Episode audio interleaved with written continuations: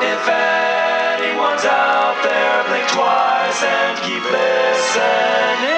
Blink twice and keep listening. Hi, Teamsters. I'm Carrie Ann. And I'm Allison, and this is Podcast Without an Audience. We're two friends, pick two topics, and find intersections. Or not! And we were just talking about adulting before we started recording. We were also talking about boob tape. So if anybody has suggestions on how that works, Yeah, or any experience with boob tape and nipple piercings. Yeah. Reach out that combo specifically. specifically. Yep.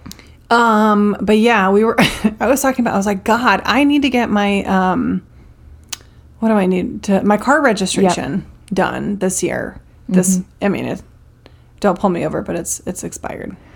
Well, and then I was telling you that not only is mine expired, I never put the sticker on from last year. So it looks like I'm two years behind. Really, I'm only one. That is wild. So when they run your plates, they would know that it's not expired. Correct. Correct. But they wouldn't. I wonder if they. It's I mean, if someone's really being a dick, they could still give me a ticket for it. really. Mm-hmm. Did you keep the sticker in your car or in your home? See, the problem is 2020 was a dumpster fire. Oh yeah. So I got it in the mail. Mm-hmm. I promptly brought it inside because it was raining that day. I remember it very. You have a very specifically. clear memory. I do, yeah. I brought it inside and I took it upstairs to my office where I was working, and I put it on top of my wallet because I also had to send a picture to our HR because I had to have, uh, you know, updated in the H- HR system. So I was like, let me just take it inside and do that.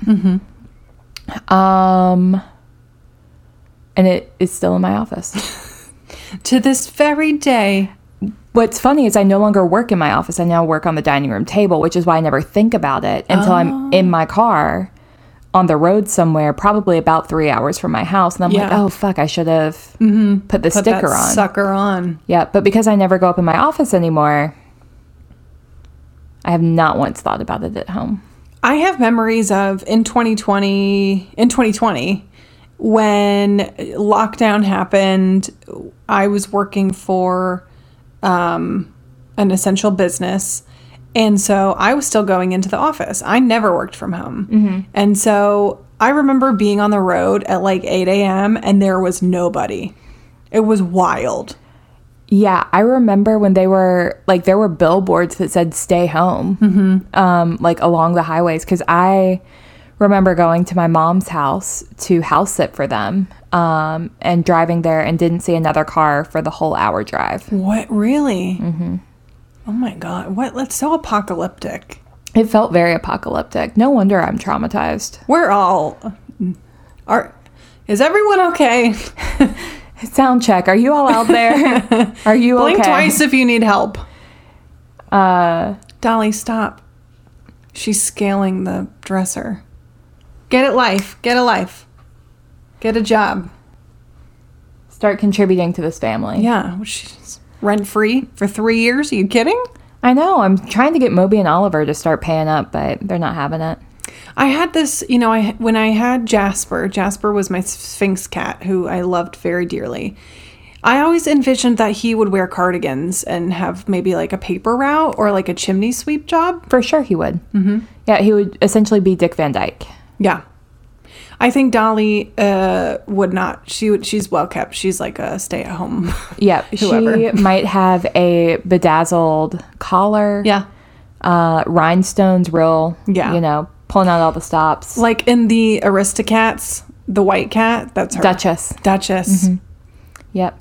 I don't know. I, like, I am figuring out Moby's personality still, Mm-hmm. but I feel like he is the little orange cat, Toulouse, Mm-hmm. Yeah. Uh-huh. who, like, wants to be a tomcat, but is not quite a tomcat. But, like, yeah, that one. Uh Uh-huh. huh. Uh huh.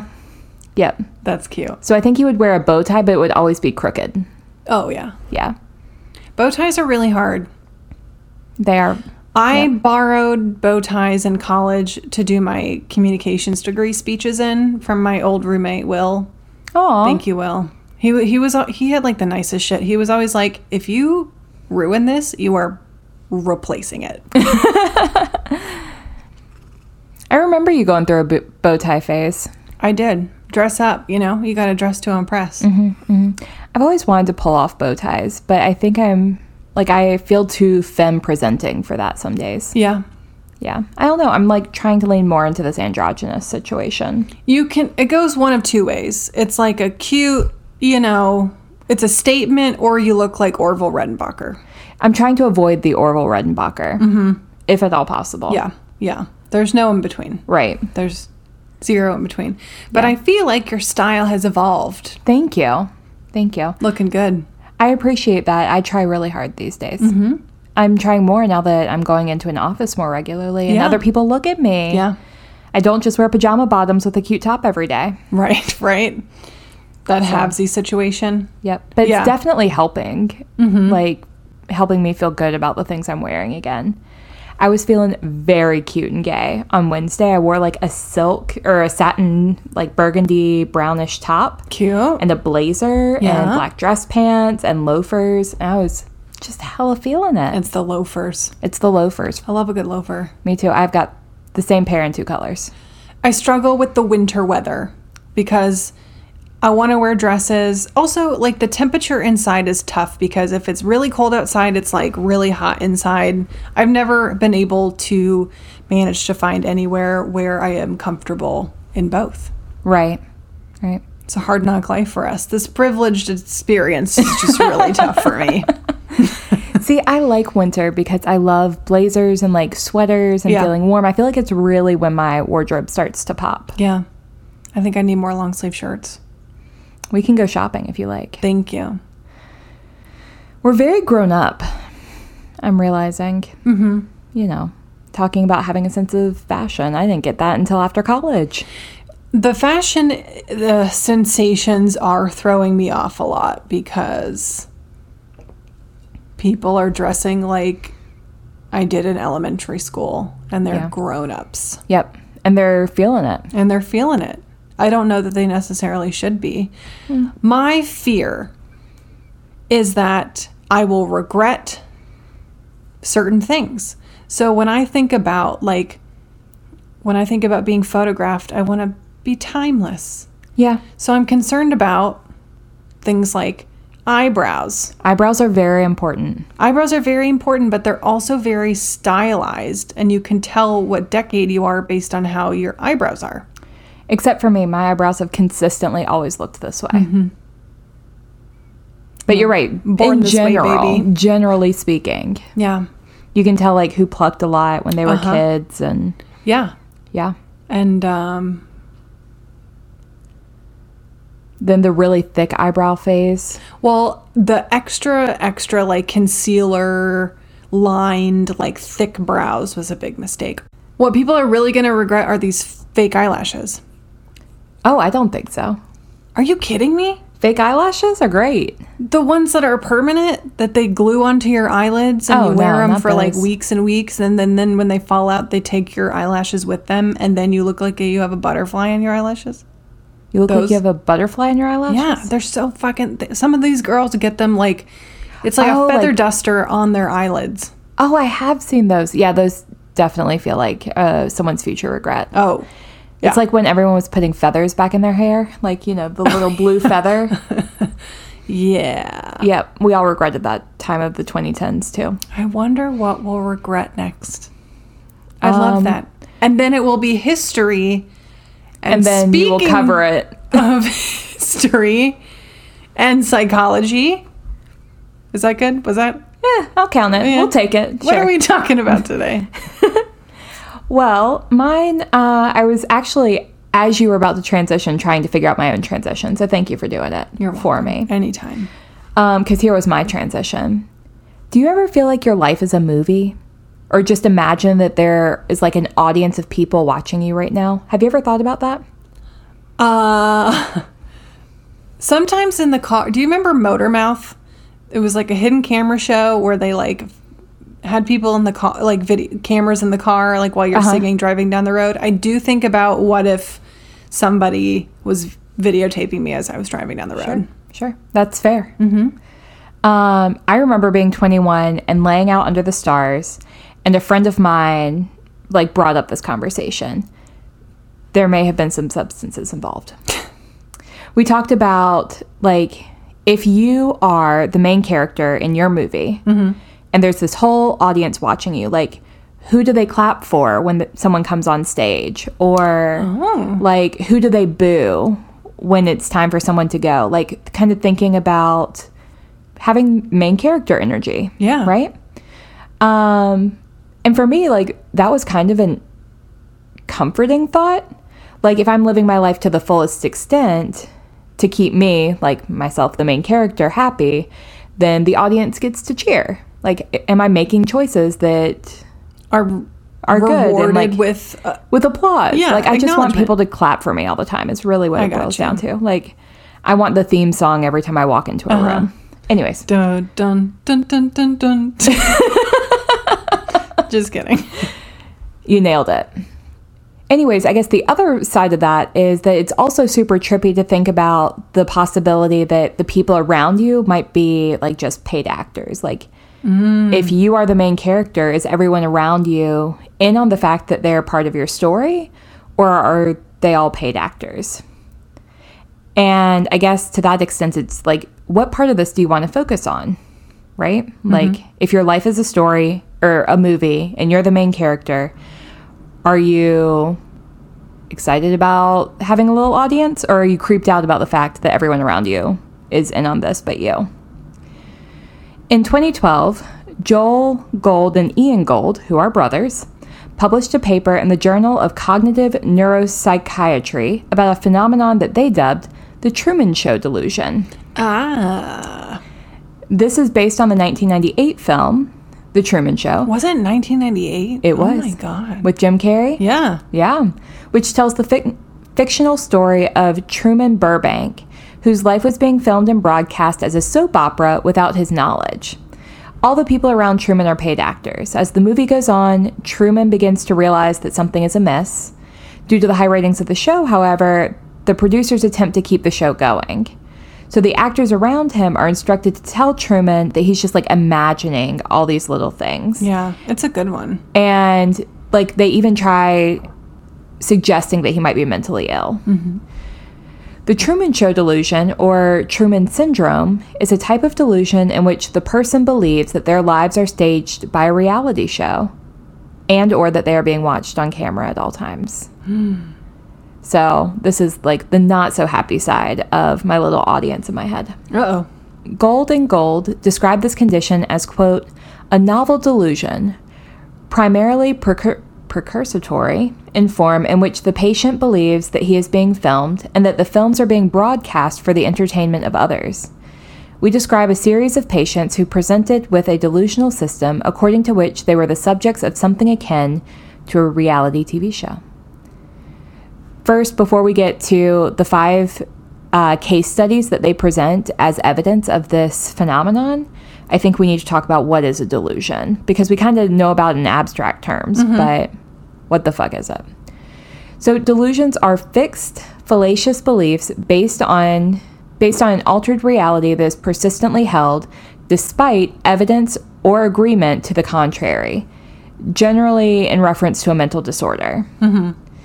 In 2014, Gary Greenberg wrote in the New York Times, quote, current psychiatric practice is to treat delusions as the random noise generated by a malfact- malfunctioning brain, a strategy that would be more convincing if doctors had an idea of how the brain produced madness and how to cure it.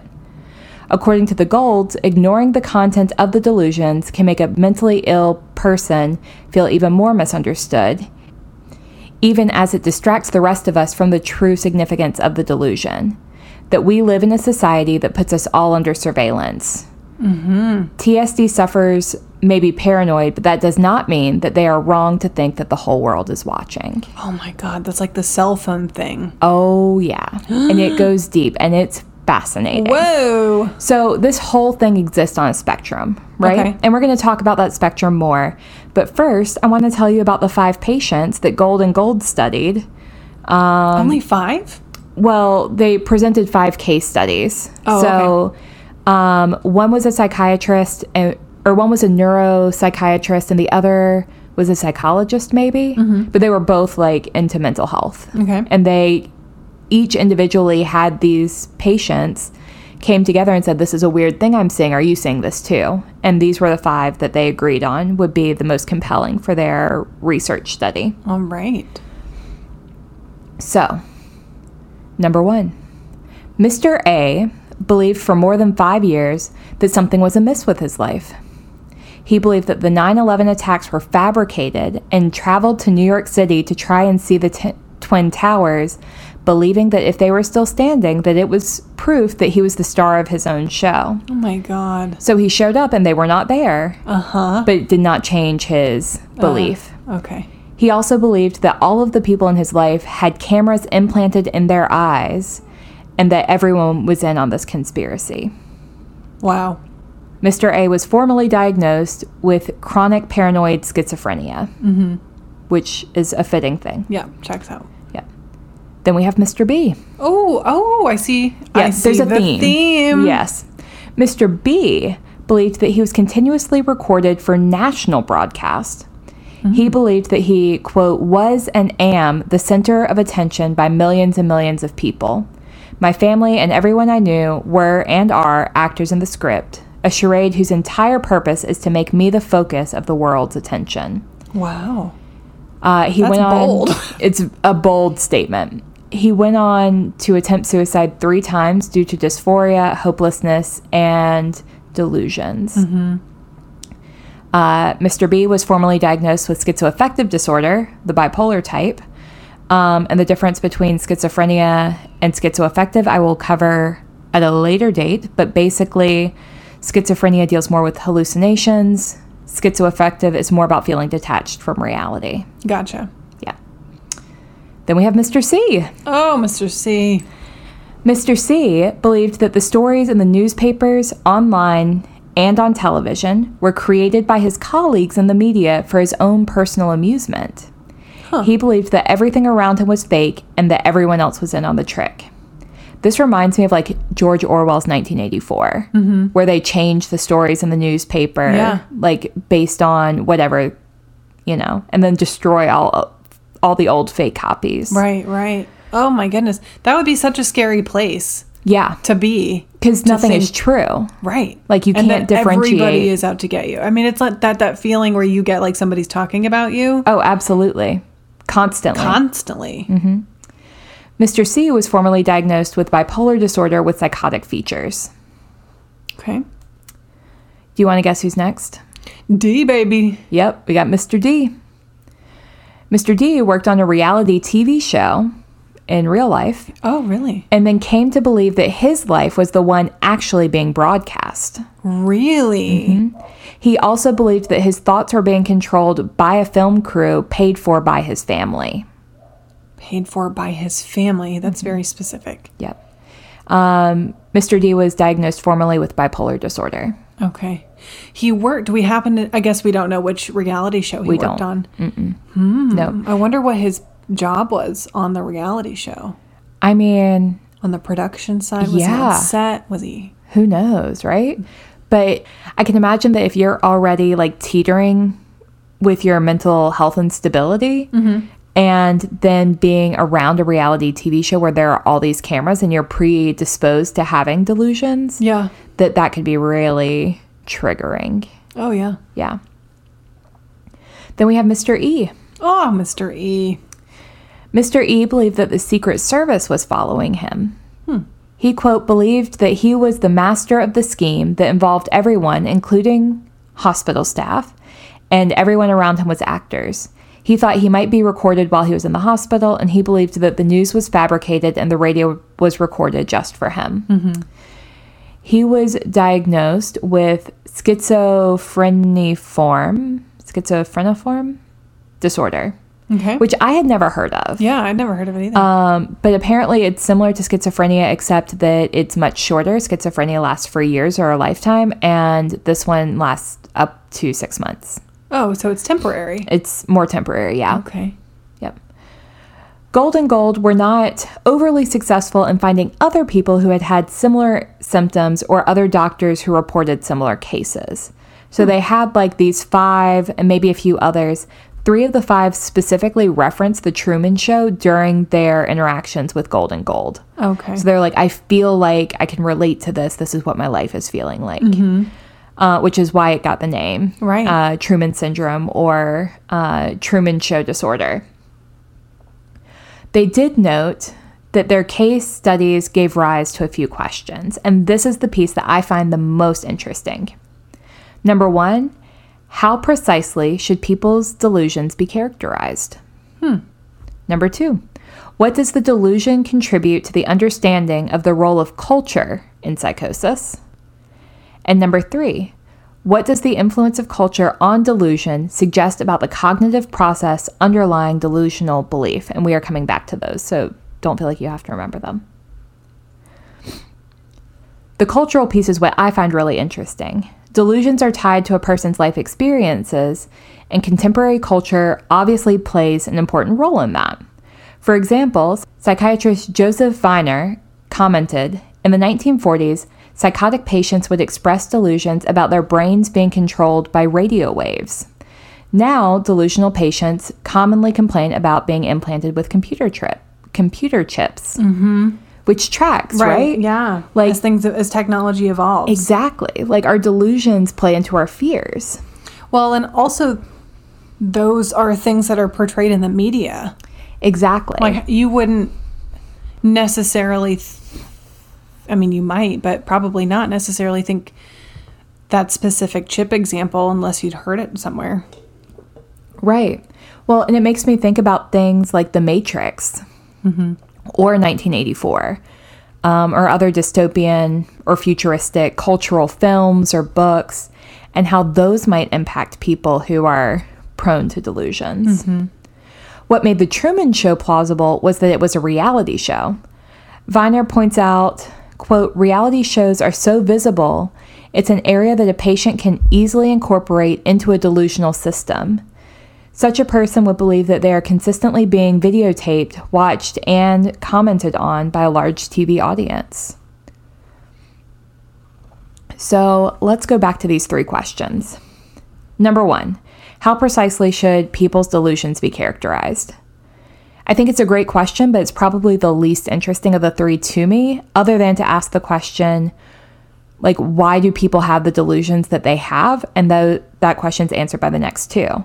But, like, how much do we need to characterize them so that we can better understand them? I think it's up to researchers and maybe not a podcast host. Fair. Thank you. Number two, what does the delusion contribute to the understanding of the role of culture in psychosis? This one's really fascinating.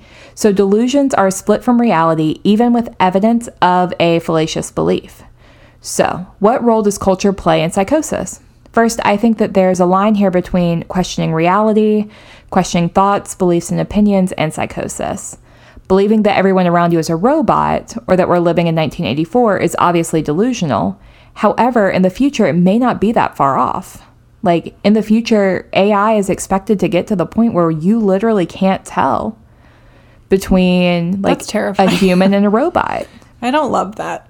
I must say. like I understand how that delusion comes about if you spend too much time ruminating on it, right? Right. And that it is in fact a possibility. It absolutely is. Maybe not right now, but if you fall into the mean- conspiracy theory thing and think that if there's stuff they're not telling us, then absolutely. Yeah, and that goes to my third point, which comes up with the third question is what does the influence of culture on delusion suggest about the cognitive process underlying delusional belief? Yeah. And I think it goes back to fears and reality, um, what shapes our perception of reality, and conspiracy theories. Like, how susceptible are you to believing conspiracy theories? And then within your mental health, how susceptible are you to delusions or hallucinations? Yeah. So, uh, quick disclaimer I hate the wording of this quote, but I think it's an important one to share. Medical historian Roy Porter once wrote, quote, Every age gets the lunatics it deserves. Hmm. What can we learn about ourselves and our times from examining the content of madness? Isn't that the coolest Yeah. question? Yeah. I love it because in some ways it reminds me of the quote that is, um, it's no sign of good health to be well adjusted to a sick society. Like there has to be a balance here. So I'm not saying, so I, I don't want to say that people who are experiencing delusions are those who are just not well adjusted to a sick society because I do think that there's a gray place in the middle where you have a healthy skepticism about the things around you that does not border on delusion. Um, However, if we're wondering about the content of madness, maybe we can find roots in what makes society sick. Gary Greenberg, in that 2014 New York Times article I quoted, says, quote, people with TSD are those who, for whatever reason, are uniquely sensitive to the resulting loss of privacy. They are, in other words, the canaries and the data mines of surveillance society. Because the canaries in the coal mines Yeah. would sing whenever um, the mine was about to collapse. Like, Right. so they brought canaries down with them saying something is wrong. Mm-hmm. So if we're looking to people with delusions, they're based in this uh, Truman Show syndrome. And I mean, this is a little bit of a stretch, I'll give you that. But if we're looking to them as canaries and the fact that maybe there is something about privacy that we need to be exploring more, Sure. something about technology. Like we know that people like we're being watched. I forget what how many cameras there are in society per person, but Oh, no. China's is through the roof. Well, I mean, if you count the camera phones on all of our personal devices, I mean, good gracious. Yeah. I mean, every laptop has a camera, Right. A built-in camera, Right. That people can a- access, and also all of these new like home um, s- devices that like the doorbell thing and all of Yeah. these. Um, oh my God, what's the word? The uh, like ring yeah, thing? but uh, the keeps you safe. surveillance systems. Yeah, exactly. Yeah. alarms. Right. And even like in grocery stores, there are cameras watching you all the time. And like um, on stoplights, there are Mm-hmm. red light cams and, and elevators. and elevators. They are literally everywhere. I do think about getting stuck in an elevator Uh huh. and cell phone service doesn't work in the elevator that I frequent. And so, what would I do? That's a great question. and does the security guard, like, where is that information being monitored? Who's to say? Unclear. Unclear this time. Um, a Psychology Today article I read points out, quote, obviously watching reality TV does not cause psychotic or delusional episodes. However, these can appear to highlight what those with underlying illnesses like schizophrenia who do watch reality TV shows may develop delusions that seem somewhat familiar. Gold and Gold concluded that cultural insights into these delusions are an essential part of understanding how these phenomena operate. Phenomenal. Do, do, do, do, do, do. So s- let me just go ahead and speak on behalf of everyone who watches reality TV because Sure. I feel like I encompass. We are uh, we You are, are the, world. demographic, yeah. I I mean it, if if you're exposed to one particular thing, you genuinely start to believe that that's how the world works, right? Oh, absolutely. I mean, if you're exposed to anything, Mm-hmm. um, so I will say that. Yeah, yeah. I think it's easy to get sucked into something if you don't have anything to balance out your perspective. Oh yeah, Yeah. Uh, it is one last thing important to note that this is not recognized or listed listed in the DSM. yes. So Ta- Just throwing do that with out that there. what you will. Yeah. um, but I think it is an interesting way to characterize delusions Mm-hmm. and to look at how they can reflect culture back to us. yeah. I think that canary analogy is pretty Spot on. there might right? be some type of there's truth i guess in every situation somewhere Yeah. deep down somewhere Oh, absolutely. wild but you know i have thought before about what if people are watching me i do have fe- i do fear my my phone you know uh turning its back on me I mean, it definitely listens to everything we say. but where does that go I mean, the short answer is probably to data companies who just want to sell you shit. The long answer is probably the government. Right. There's um, a town between here and my parents' house, which is like three hours away. And it houses the servers for Facebook for the East Coast. Really? And it's just this big, huge building, and all it is is servers. Fascinating. I know. So I would imagine that there would be some something like that. I mean, where is all this data going? Yeah. And also, but if that's the case though, then there there are people who work there. And where are those people? Right. It's a great question. It's run by robots, probably. You think so? Probably. Somebody has to know. The president. Fascinating. Soups dupes. Very cool. Thank you. I am now paranoid. Yeah, me too. I love that Yep, for us. yep, yep. Uh, do you want to take a quick break and then we will talk about some history? Let's do it. We'll be right back.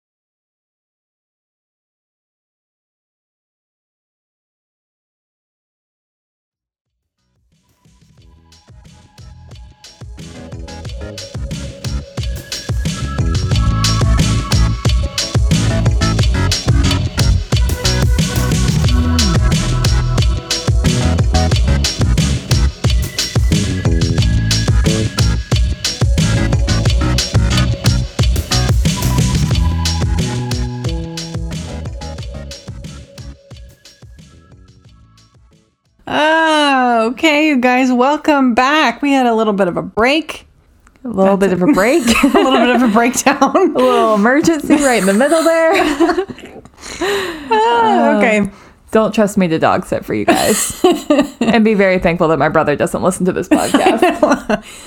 Oh my goodness. All right, you guys, our history topic for this week is going to we're going to be talking about Henry Ford, which The- is like who created the just wait, line? the line, yeah. Yeah. Okay. That is cool. correct. The car guy. The car guy. Car guy with the line. Got it. Car guy with the line. Was that basically all your notes? Yeah, Can we just are stop done. there? We can Okay. go home now. So Henry Ford was born on July 30th, 1863 in Springwells Township, Michigan. His father, William Ford, was born in Ireland and his mother, Mary, was born in Michigan to Belgian parents. Oh, Henry Ford was the oldest of four siblings. Okay. Oldest child. okay. It said that Henry's father gave him a pocket watch as a gift that sparked his interest in machinery and how things worked. Checks out. Pocket watches are fascinating. Everything goes back to childhood. Yep. By his preteen years, he was disassembling and reassembling watches as a way of entertainment. Like he was a very smart guy. Or a very bored guy. This is like pre TV. That is correct. Um, but he also had a reputation for being like a watch repair person as a child, which is really cool. That is really cool. Something else that was very significant to him during um, the year that he received the pocket watch was that he saw the operation of something called a Nicholas and Shepard road engine, which was a piece of farm equipment, but it was like mechanical. Henry said it was, quote, the first vehicle other than a horse drawn that I had ever seen. That I had ever seen. Wow. So he's obviously becoming like we're planting the seed here. This Yeah. all makes sense now, right? Knowing that he's a car guy. I'm tracking you. He was very close with his mother growing up, and it was very hard for him when she died in 1876 Aw. when he was just 13 years old. Poor fella.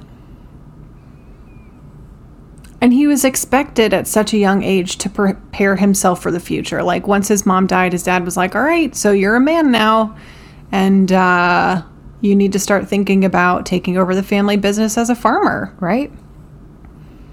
Henry Ford later wrote, quote, I never had any particular love for the farm. It was my mother on the farm I loved. End Aw. quote. Yeah. In 1879, at age 15, Henry left the farm and walked nine miles to work in Detroit.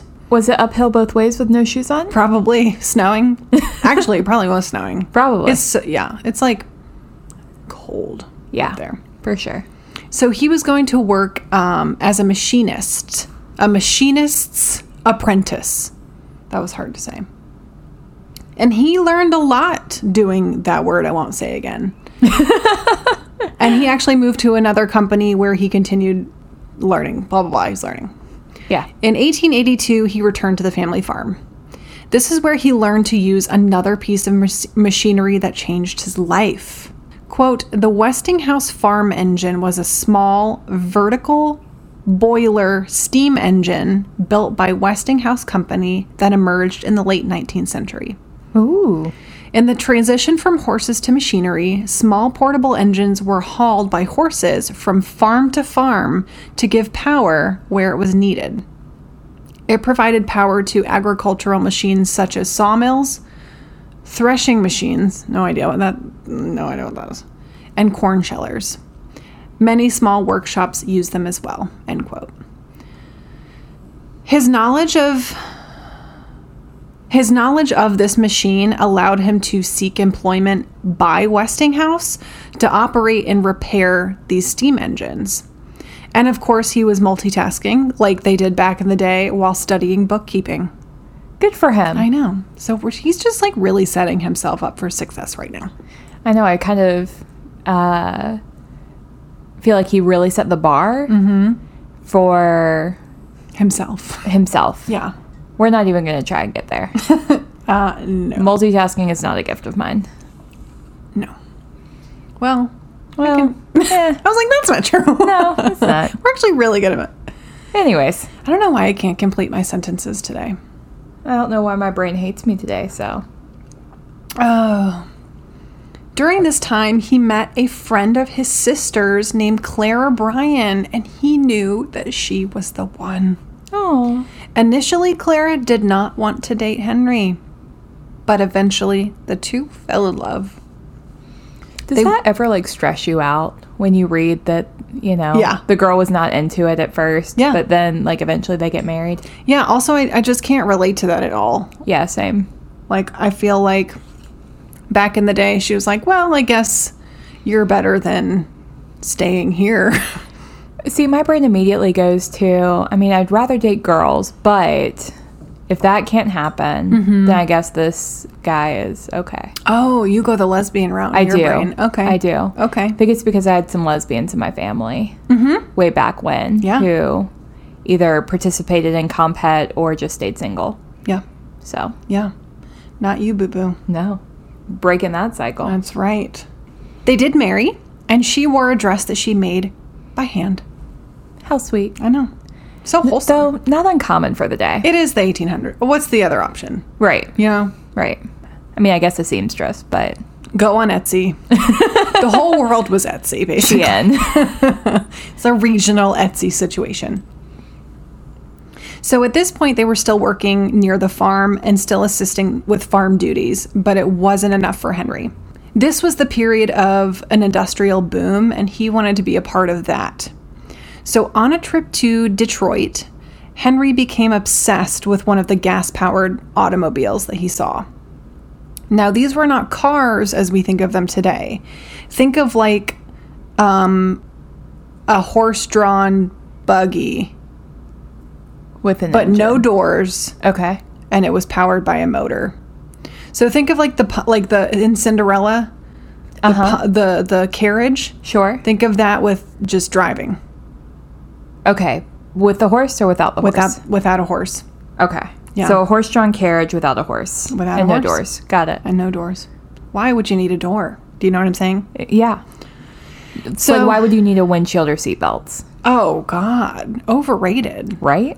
I'm just I'm kidding. So his obsession with this was enough to move his wife to Detroit to get a job, of course, at Edison Eliminating Company. Eliminating Company. Illuminating? I said eliminating. It could be illuminating. It's one or the other for sure. It- but it's I'm gotta thinking be. Edison light bulbs, and Edison light bulbs are illuminating. Illuminating. Good point. Let's just go with that. Edison Illuminating Company. He worked his way up through the company and ended up doubling his salary. To what? Two dollars a week? Exactly. um, and then he was offered the position of chief engineer. He didn't stop his obsession with machinery and those gas powered vehicles. He started to build his very own. And of course, he did this in the shed behind his house. The quadricycle was what he was working on. And the idea was to put two bicycles, okay? Got you it. with me? Yep. Side by side, connecting them. Okay. So it's like the tandem, but different. So side two Yeah, yeah, yeah. bicycles I'm side by with you. side, connecting them with like a bench, and then powering it with a gasoline engine. Brilliant. What could go wrong? Why didn't I think of that? On June fourth, nineteen eighty six, was his very first test run. Wait, 1986 or 1896? Oh. Yes, eighteen ninety six. Thank you. You're very welcome. Thank you. Who knows? I- My facts could be totally wrong because I I just type my notes with my little muggle fingers. Who knows? They did break down once, but they were able to get it back up and running, and ultimately it would be seen as a success. He had done it. He had built his very first car. Aw, congratulations. Three years later, later, the D- Detroit Auto Mechanical Company opened with Henry Ford as the superintendent. The business only lasted one year. He could make a car, sure, but at this point, he wasn't capable of making a business model to make a company run fully. Right. His next step was to build a race car. Naturally. So because he's- when you go from two side by side bicycles, Absolutely. what comes next? Obviously, a race. the race car the um you know moonshining all that jazz Sure. I'm thinking chariot races to race car. Like, Oh, yeah. what was the progression there? sure testosterone um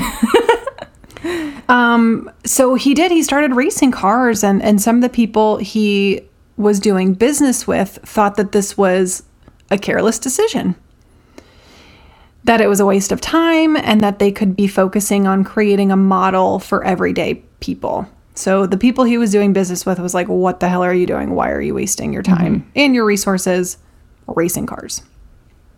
Well, what racing did, what it did do was give Henry Ford enough money to start Ford Motor Company.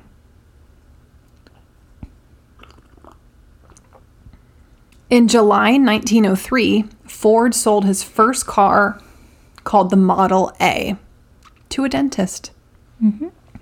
At this point, Henry was 40. By the next year, they had sold a few hundred of the Model A's. He celebrated by buying his very first dress suit. Aw, I know. how wholesome.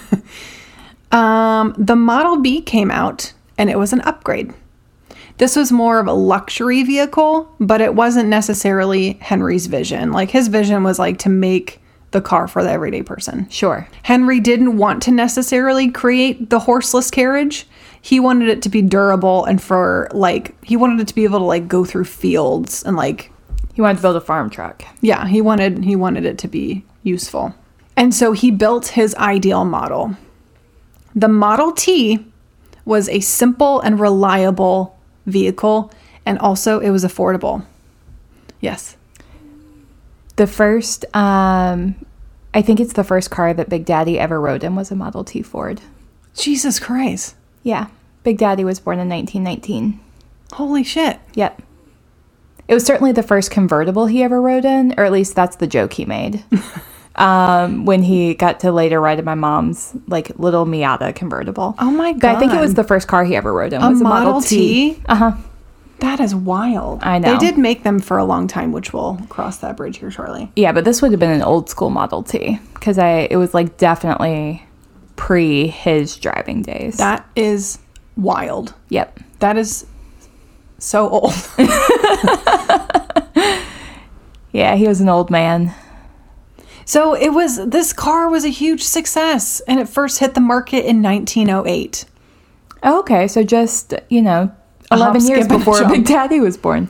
Continue. It was such a huge success that they had to announce that they couldn't accept any new orders until they were caught up on the waiting list.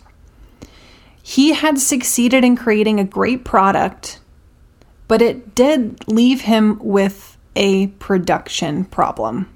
Mm-hmm. His current mo- his current model, with employees working at stationary workbenches, could make about 25 Model Ts a day. That's that- still a fucking lot. But it wasn't enough, Carrie. But Ann. 25 cars a day is impressive Is for it- people sitting on a bench. for people sitting on a bench. Sure. Yeah. So enter the assembly line, Yep, that's the type of line I was thinking about earlier, but can't come Mm-hmm. not up the, with the Coke word. kind. the assembly line means of production literally changed the manufacturing world forever. Production became more efficient. Cars were being made faster. So bef- before the um, before the assembly line, it took about twelve hours to create one car from start to finish. Right. Now it took 98 minutes. Damn. Damn. Damn. And because of this way of manufacturing, he was able to take some of the additional cost off of the car, therefore making it even more popular. This also did create a problem, however. His new way of working was now burning out employees. Of course, they had one task that they were doing all day. That sounds just Tedious. like my nightmare. Yeah. Capitalism. This created injury, like repetitive motions. Like ergonomics was like not a thing. Right. They all get carpal tunnel. They all get, and they just, you know, your brain, like, th- that's not how humans are supposed to operate. Just like general unhappiness, depression, all that stuff. oh, yeah. And the endless repetition took its toll. Turnover became so bad that they had to hire a thousand people for every hundred jobs they hoped to fill, Oh my gosh. Mm-hmm. which is my actual nightmare.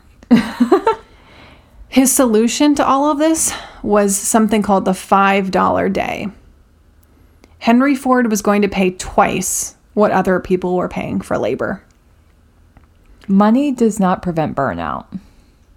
I No. mean, I'm sure it helps a little bit. It entices people to. Yeah. s- to I'm work just thinking, like, Mm-hmm. there are some jobs that you could not pay me enough to be on the assembly line for. Yeah. Quote, like other automobile companies, Ford entered the aviation business during wo- World War One. Yep. Ford Tri Pacers are a very cool airplane. Are they? They're sponsored very by Ford cool. Tri Tri Pacers. Tri Pacers. Tri Pacers. Three Tri-Pacers. engines, wow, is that how many more than the average? one to two. One to two. Okay. Yep. Good to know. Building. Uh, so he built Liberty. So Liberty Engines was his company, I guess. No, or the type of engine. I don't know. After the war, it returned to auto manufacturing until 1925, when Henry Ford acquired the Stout Metal Airplane Company. Ford's most successful aircraft was the Ford 4AT trimotor, often called the Tin Goose. Yeah, that's the Ford Tri Pacer, I think. Is it? Let me see. The Ten Goose. Tin goose, baby. Ten Goose. Tin goose because of its corrugated metal construction. It was uh, a new, I don't even know how this quote is supposed to say. It, you, it used a new alloy called alclade that combined the corrosion resistance of aluminum with the strength of duralumin. The plane was similar to Fokker's 173M, and some say that Ford's engineers superstitiously measured the Fokker plane and then copied it. So this is calling the Ford Tri Pacer the Tri Motor. Yeah. I'm still pretty certain I've heard it called the Ford Tri Pacer. That's it. But The yeah, f- yeah. So the Tin Goose. The tin so I was goose. just a little bit ahead of you. That's fun. I love it. I like when I know shit. All right, continue. The trimotor first flew on June 11, 1926, and it was the first successful U.S. passenger airliner, accommodating about 12 passengers in a rather uncomfortable fashion. Several variants were also used by the U.S. Army. The Smithsonian Institution has honored Ford for changing the aviation industry. 199 trimotors were built before it was discontinued in 1933 when the Ford's airline division shut down because of their poor sales during the Great Depression. End quote. Yes. Sorry, can I do a quick corrections corner? Because I'm still Googling over here. Yeah. Um, so Piper has the tri pacer, Hmm. Ford has the tri motor. Gotcha. Sorry, I just wanted to clarify because Google is my friend. Google. I knew there was a tri pacer, so I'm glad we got You that did cleared good. up. Continue. In 1919, he bought out all of his stockholders in the company. He, his wife, and his son, by the way, he has a son, uh, were now the sole owners of the company. Seems a little shitty to me. Well, I mean, that's a way if you want your business to run the way you want it to run, you buy out all of the, you buy it out. Yeah, but I feel like that's also like people have bought into your company. I mean, I guess they're still getting their money back, so Yeah. that's something. Never mind. So, what we'll kind of come to learn is that, uh, I mean, Henry Ford is an interesting person, not the greatest man that ever existed, but his son was much more progressive and like he Henry Ford never wanted to make any changes. They basically made the same car forever until his son was like, We're not making this we car have anymore. got to make some changes. So this is a quote from our good friends at Wikipedia. Quote, all of his life, Ford was a conspiracy theorist, and he and his writers drew on a long European tradition of false allegations against Jews. oh, yikes. Yep. Ford himself emphasized the dangers that internationalism posed to traditional American values, which he deemed, which he deeply believed were at risk in the modern world. In the early 1920s, Ford sponsored a weekly newspaper given away by his dealers that published strongly anti Semitic views. At the same time, Ford had a, had a reputation as one of the few major corporations actively hiring black workers. He also hired women and, quote, handicapped people at a time when doing so was uncommon. Part of his racist and anti Semitic legacy includes the funding of a square of square dancing in American schools because he hated jazz and associated its creation with Jewish people. End quote. There's so many things to unpack there. I really just don't know where to begin. Yeah, I read a lot of articles on it, and I thought that quote em- encompassed everything in one instead of spending the whole time talking about it. Um, but yeah, he sucks. All right, so super don't like Henry Ford. I I think that he hired whoever would work in his, um, you know, to make him more money. except for Jewish people. I think he, I don't know that he would actively discriminate against them in his working environment, but I don't think that he, I mean, he obviously uh, spoke out with his shitty racist and anti Semitic beliefs. Yeah.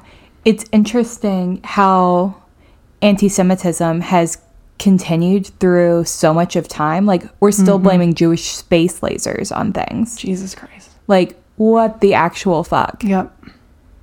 Do better, people. Right? better. Unpack, unpack your biases, biases. By Go- a fifth of Go to therapy. go to therapy. So, like I said earlier, luckily Henry's son was of a new age and he was second in command, and so he did his best to keep Henry Ford in check. Henry was a traditionalist and his son was more progressive, um, and the market, like I said, was changing. The Model T had its first competitor that came out, which was from Chevrolet. General Motors realized that once the market was satisfied, you need a way to continue to convince people to buy a new car, even if they don't need them. Which is so true. I mean, literally, you can drive cars into the ground, but nobody Right. wants to do that. So, what do they do? Their idea was to make slight changes. And the changes were going to be on how the car looked. So the the bones were going to be this were going to be the same, but they were going to start making slight changes so that people would then be enticed, which is literally like think about the iPhone. Yeah. It's the same shit. yep. Exact Same phone, different day. same- Exactly. And people still line up to Mm-hmm. buy the new ones. Yep. The Model T was officially outdated. They ended up having to lay off thousands of people for six months while they came up with a new concept. The Model A was re released. It's like bell bottoms coming back into style. Yes, love it.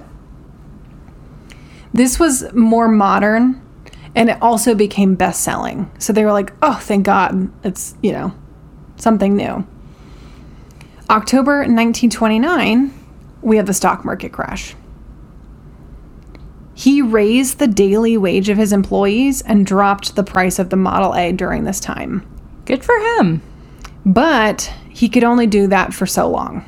I mean, sure, but still, like, way to Yeah. at least attempt. For sure.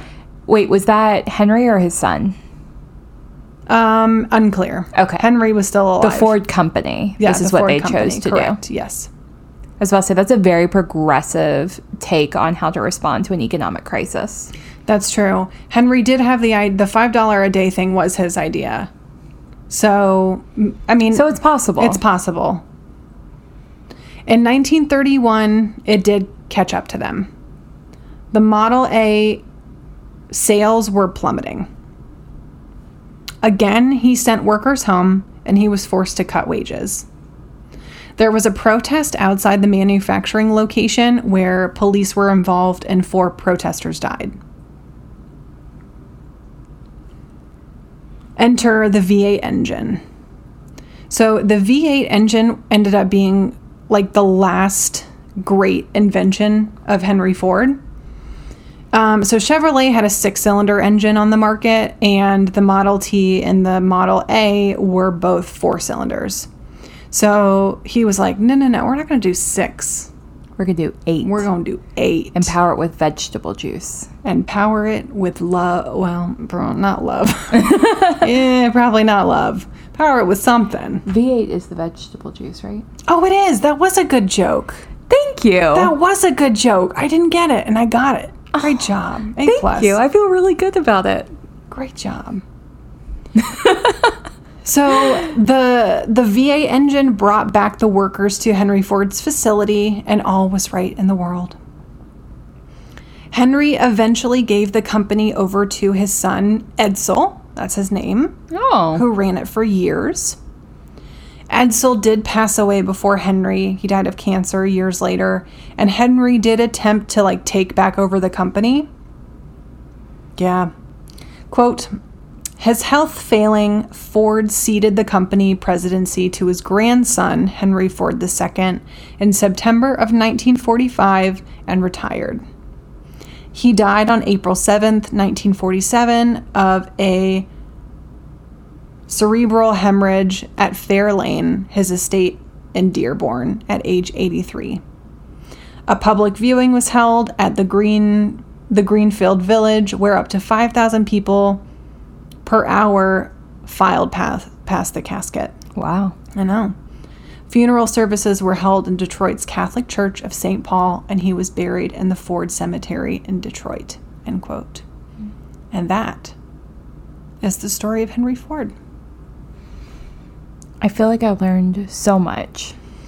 The V8 juice did it all, baby. Um, I also hate that he was so super duper anti Semitic. Yep, hate it. Like, he did a lot of really interesting and progressive things, with the exception of being hyper anti Semitic. Yep. Yep, not great. Don't like it. Yeah, no.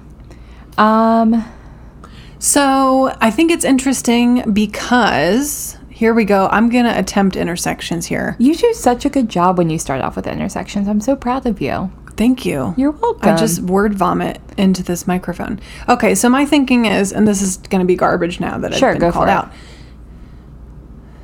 Let's say somebody's in the limelight. Let's say somebody is actually a celebrity. Okay.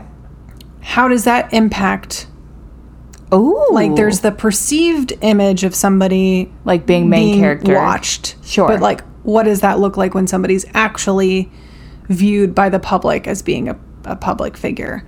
So could Henry Ford how would that have affected his decision making and and even his shitty fucking anti-Semitic views Right, right. because he was I mean ignorance is due to a lot of things, but a lot of times your surroundings. Right, sure.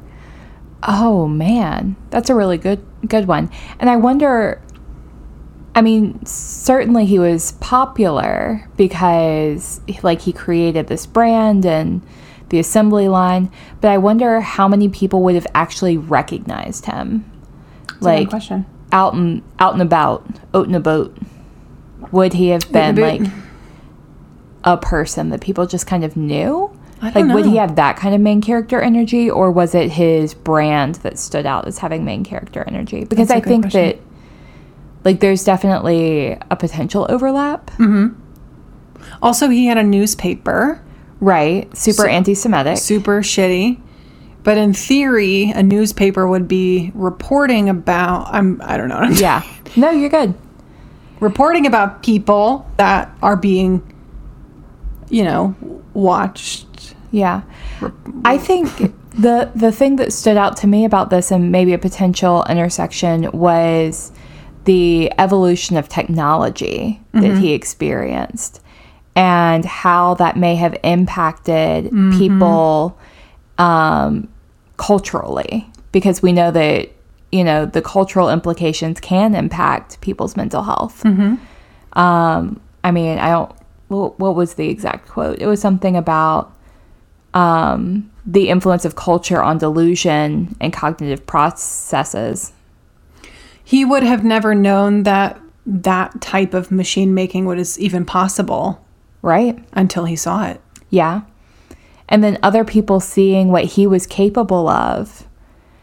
Like, I wonder what type of uh, concerns or fears people would have had at that time about machines. well, and Um, mean- especially the regulations were shoddy. Right. At AF. best. Yeah. Yeah. Yeah. Yeah. Have you read um, The Jungle? by Upton Sinclair. Mm-hmm. Maybe in high school. So it's about it's in takes place in Chicago. It is essentially about the meat packing. It's about That's right. It's a, it's about um, immigrant families coming over from Europe who are work in like a meat packing Okay. place, and it's just about um, it it sheds light on to manufacturing conditions during that time Uh huh. and it actually made a lot of changes but literally like you could cut your arm off Yeah. you know, making a Model T, and it, you know, there was z- nothing for you, nothing. Sure. So, Yeah. I don't know. I feel like there's some loose overlap. But I can't think of anything like super specific that I'm like, huh, this is Yeah. a definite intersection. I mean, I didn't know we. This happens sometimes. It is what it is. She is what she is. You know, I think it's interesting that I come up with the best intersections when I'm writing the synopsis that goes on the episode for like Spotify Oh, or Apple yeah. Podcast. And occasionally that's when the intersection hits me. So stay tuned and actually like go back and read our synopses uh, to see if you can spot the intersection that I eventually come up with for this week. That's funny. I You do a good job of posting those because I feel like otherwise people may not read them. they should. So that's cool. I think I'm pretty funny. You're you're really good at it. Thank you so much. I try hard. Yeah, you do good. Okay. Um All right, you guys. So that is it this week for Podcasts Without an Audience. Next week we are bringing it into a little little holiday cheer. Which A is little- God, Christmas is in like 5 seconds. Holy shit. I know. I need time to slow down just a smidge. I know. A wee bit. Oh my goodness. All right, you guys, definitely check us out on Instagram. Also, if you want to choose a topic for us, head over to Patreon. We are under Podcast Without an Audience. If you become a patron, you get access to our close friends group on Instagram. You also get access to our secret pasta recipe, which is up for grabs. You Um, are definitely going to want to get on this close friends thing pre Allie's wedding That is true. because you will get up close and personal with the bride, a specific bridesmaid, all of the things. Yeah. I will send you pictures of my food from the night. It'll be a Oh. whole big deal. The food is good. I chose it myself. All right, you guys, thank you so much for listening. If you support us, blink twice. And if you're out there, keep listening. Thank you for listening to Podcast Without an Audience. Find us on social media at Pod Without an Odd. You can find us on Instagram or Facebook. Or find us on the web at podcastwithoutanaudience.com. Shoot us an email at podwithoutanodd at gmail.com. Our cover art is created by an actual angel, Ashley Acevedo. Our music is by Zach Smith and Ted Oliver. Editing by Jacob Beeson. We hope you enjoyed today's episode and all of our nerdy content. Please consider leaving us a five star review on Apple Podcasts or wherever you listen to us today. Oh, and check out our Patreon for exclusive content and our pasta recipe. Again, thanks and keep listening.